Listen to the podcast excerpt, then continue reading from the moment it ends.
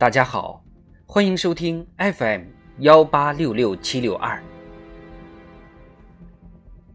维然为您送上《人人都是诸葛亮》。读书的时候，有一件事情让我感到很困惑。每当我们班上考试考砸了，全年级垫底的时候，我们的老师总会说。他早就料到会发生今天这一切。我们这种学习态度迟早会出现问题的。于是我想，他发现问题时干嘛不早早纠正？在我成年以后，我发现这种现象比比皆是。当股市出现大跌，收盘后总会有很多股票分析师告诉你，今天的大跌早在他的预料之中。当一场体育比赛出现了意想不到的结局，体育评论员总能自圆其说，告诉观众场上的结局正在他的预料之中。二零零三年，芝加哥决策研究中心的行为学家西凯元做过一个调查，他问被试者：“中国能不能在一年之内控制住 SARS？” 当时。大多数被调查的人回答说不能。当 SARS 过去以后，西坎元以同样的问题问同样的人，然而答案让人吃惊。他们普遍回答当然可以。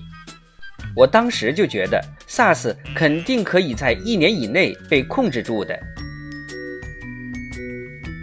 一九七二年，查理德尼克松总统宣布出访中国和苏联。希伯来大学的巴鲁克·菲什霍夫设计了十五种结果的可能性，让别人评估。比如，美国会在外交上承认中国吗？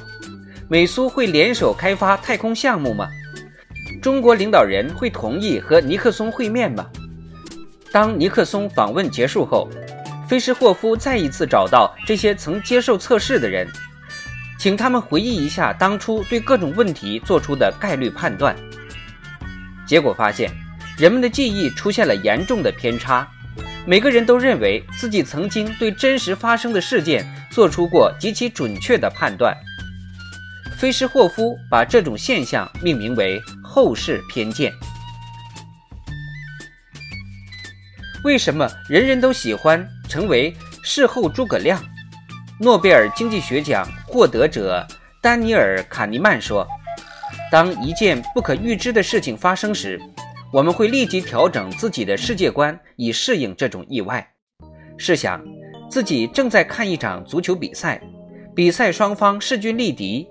当比赛结束时，其中一方击败了另一方。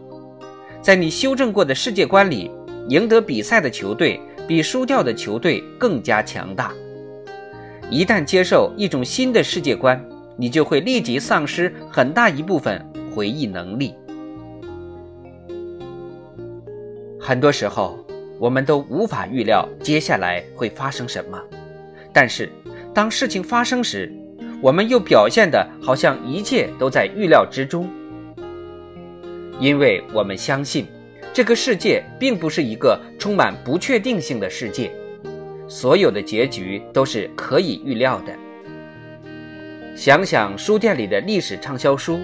无不是凭借着历史的碎片，对历史事件的前因后果做出解释，仿佛历史是完全可以预测的。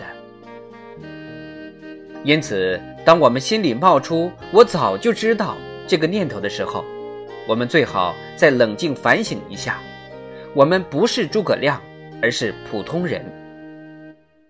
很多事情，我们从有限的信息无法做出正确的判断。这再正常不过，而事后诸葛亮的危害，让人总在事发后觉得自己当时的预测是对的，因此很难从经验中学习。同时，它让人们觉得自己早就正确预测事情的发生，因此难以用公平的眼光评判他人。